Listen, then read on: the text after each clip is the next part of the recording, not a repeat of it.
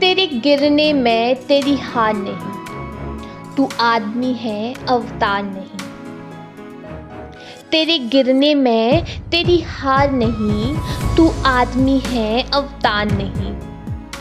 गिर, उठ। चल, दौड़ और फिर भाग। क्योंकि जीत संक्षिप्त है, इसका कोई सार नहीं। आदाब, नमस्कार, सत श्रीकाल दोस्तों। दिस इज़ आर जे अमायका और आप सुन रहे हैं दी अमायका शो। जब कुछ ना हो छुपाने को तो बहुत कुछ होता है दुनिया को दिखाने को।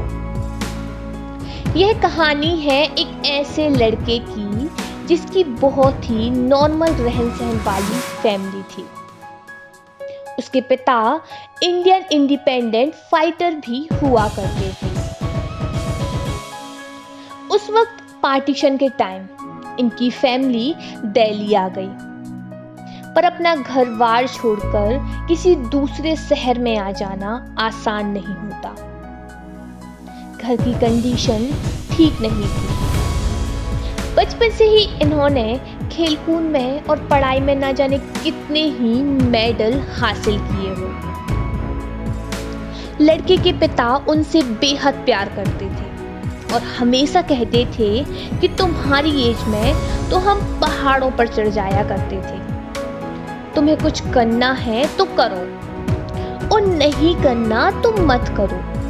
क्योंकि उनका मानना था कि जो लोग कुछ नहीं करते, वही कमाल कर देते हैं। यह बात उनके दिल और दिमाग में घर कर चुकी थी। धीरे धीरे करके ज़िंदगी में कुछ खुशी के पल आने ही वाले थे। पर शायद किस्मत को तो कुछ और ही मंजूर था। उनके पिता की कैंसर की वजह से डेथ हो गई। और जो पैसा फादर ने सेव करके रखा था, वह उनके ट्रीटमेंट में चला गया। इस समय इनकी एज तकरीबन पंद्रह साल ही थी। और अब घर की सारी रिस्पॉन्सिबिलिटी इनके कंधे पर आ गई। यह दिन में स्कूल जाते और शाम को आकर अपने रेस्टोरेंट में काम किया करते थे। यह अपनी माँ और बहन का एक मात्र सहारा बन चुके थे। कहते हैं कि वक्त आपको हमेशा परखता है। और यह वही टाइम था जब वक्त के साथ हालात भी बदल रहे थे। मंजिल की परेशानियाँ रास्तों को पता बता ही देती ऐसे ही एक दिन की बात है, स्कूल के गेम में इन्हें चोट लग गई और कोच ने इन्हें टीम से आउट कर दिया। आउट होने के बाद एक जगह बैठे अपनी लाइफ के बारे में सोच रहे थे कि तभी एक दोस्त आया और उसने इन्हें स्कूल में एक्टिंग में पार्टिसिपेट करने को कहा। और इस घटना ने उन्हें एक्टिंग के लिए कैरियर चूज़ करने का सजेशन भी दिया। पहले तो टीवी सीरियल से इन्होंने अपने कैरियर की शुरुआत की।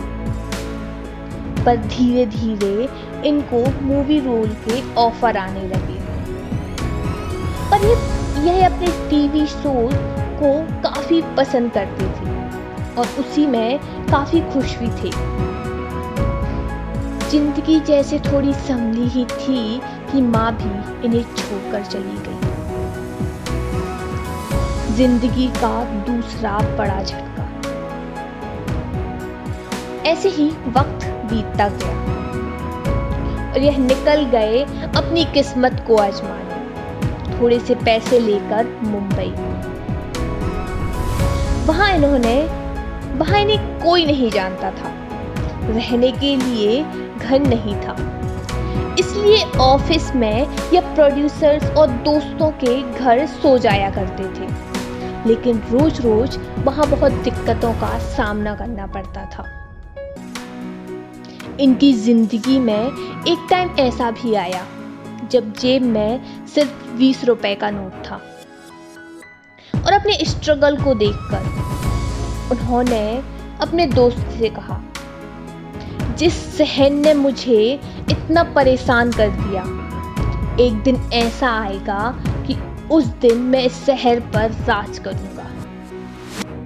वो कहते हैं ना कि हर कामयाबी हासिल होने से पहले वह कोई ना कोई कीमत चाहती ही है। यही इन्हीं के साथ हुआ।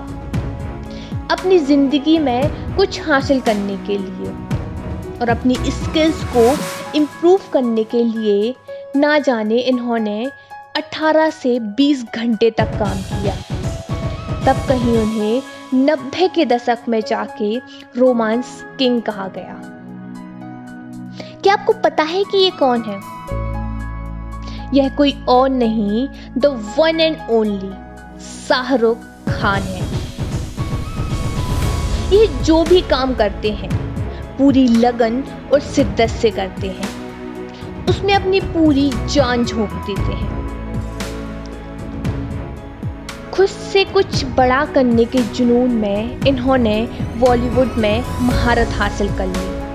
और देखते ही देखते शाहरुख खान ने दिल वाले।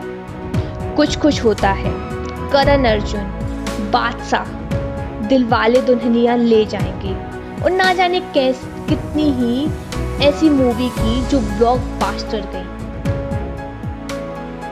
और आज इन्हें लोग romance king king of Bollywood Bollywood का वास्ता जैसे नामों से जानने लगे। आज इनकी नेटवर्थ तकरीबन पाँच हज़ार करोड़ से ज़्यादा है। और मन्नत जैसे आलिशान बंगले में यह रहते हैं।